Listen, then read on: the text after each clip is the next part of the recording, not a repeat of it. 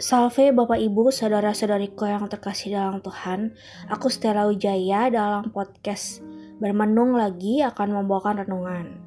Episode 6 ini berupa seri tanggapan terhadap judul kekuatan doa Rosario seri yang kedua. Salam damai semuanya, kali ini audioku berupa seri tanggapan seperti tadi yang ku bilang terhadap episode yang sebelumnya yaitu kekuatan doa Rosario yang kedua. Apakah dengan memakai Rosario atau membawa manik Rosario disebut mengandalkan iman kita terhadap benda tersebut? Mungkin ada teman-teman yang berpikir demikian. Apakah kita tidak jadi terlihat seperti terlalu mengadakan benda itu? Maksudnya, apakah benda rohani disebut juga jimat? Aku telah mencoba menjawab. Aku akan mulai dari sekarang ya. Sejauh itu kita bersandar dengan rasa iman yang dewasa ya tidak apa-apa. Bersandar dalam artian yang terkendali. Bersandar juga dalam porsi yang pas. Hal itu tidak membuat kita jadi merasa ketergantungan terhadap benda tersebut. Misalnya, kita kelupaan bawa rosario dalam tas. Kita jangan jadi merasa gelisah atau takut kenapa-napa. Ingatkan kata firman yang berkata, roh yang ada di dalam diri kita jauh lebih besar dari roh yang ada di dunia. Artinya, Allah Roh Kudus yang ada di dalam diri kita juga turut melindungi. Manusia itu kan kenyataannya punya tubuh fisik. Manusia juga makhluk visual. Tuhan dapat bekerja lewat banyak hal. Bila ada satu pernyataan hal rohani itu tidak berhenti di situ saja. Bisa ada pemetaannya lagi ada nilai-nilai dalam iman Katolik yang begitu kaya pemetaan. Kita jangan sampai takut salah bila Gereja Katolik sudah menetapkan manik rosario sebagai sakramentali. Maksudnya jenis sakramen yang kecil. Sudah diperhitungkan betul-betul sungguh-sungguh oleh para ahli. Jadi tidak sembarangan, sudah melalui perundingan dan proses pertimbangan khusus. Segala sesuatu yang ditetapkan oleh gereja Katolik justru akan membuat kita aman. Tetap berpusat pada Tuhan Yesus dan selalu membawa keselamatan.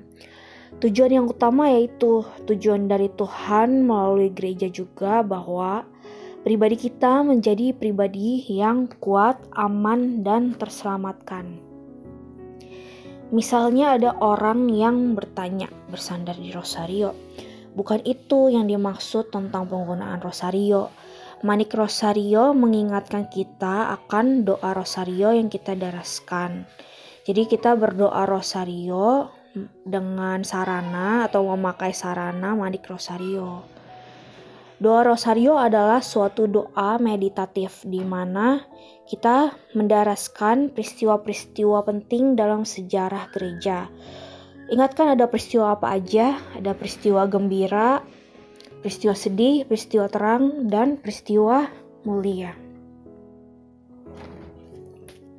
Peristiwa gembira biasa kita daraskan pada hari Senin, Sabtu, atau khususnya selama masa Advent dan Natal. Peristiwa sedih biasa didaraskan hari Selasa, Jumat, dan khususnya selama masa Prapaskah. Peristiwa terang pada hari Kamis peristiwa mulia hari Rabu dan Minggu dan khususnya masa Paskah gitu. Di sela-sela doa Rosario ada doa Fatima yang berbunyi, Yesus yang baik, ampunilah dosa-dosa kami, selamatkanlah kami dari api neraka, dan hantarkanlah jiwa-jiwa ke surga, terlebih jiwa-jiwa yang sangat membutuhkan kerahimanmu. Di dalam doa Rosario kita mendaraskan Bapa kami dan Salam Maria juga sambil merenungkan peristiwa-peristiwa tersebut ya. Jadi sebenarnya doa kita, pikiran kita jangan berpusat kepada Bunda Maria semata. Bunda Maria ialah pengantara doa kita, bukan tujuan doa kita. Kita andalkan Tuhan yang sepenuhnya, bukan mengandalkan Bunda Maria sepenuhnya, ya. Dan fokus doa rosario bukanlah untuk mengajukan wujud doa atau permohonan doa. Misalnya, satu putaran doa rosario itu kita tujukan untuk mendorong naiknya intensi doa kita semata. Jadi misalnya tujuan kita khususnya dalam doa rosario yang biasa hanya untuk supaya permohonan kita terkabul ya sebenarnya Tuhan tidak menyukai doa yang ambisius seperti itu ya. Kita dapat menaikkan permohonan kan bisa dengan doa spontan juga ya. Fokus doa rosario sebenarnya untuk perenungan peristiwa-peristiwa suci tersebut ya. Dengan doa rosario juga kita turut berdoa bagi keselamatan jiwa-jiwa di api penyucian. Benda rohani adalah suatu sarana yang diizinkan oleh gereja Katolik bagi manusia. Manusia bisa datang kepada Allah melalui doa tentunya.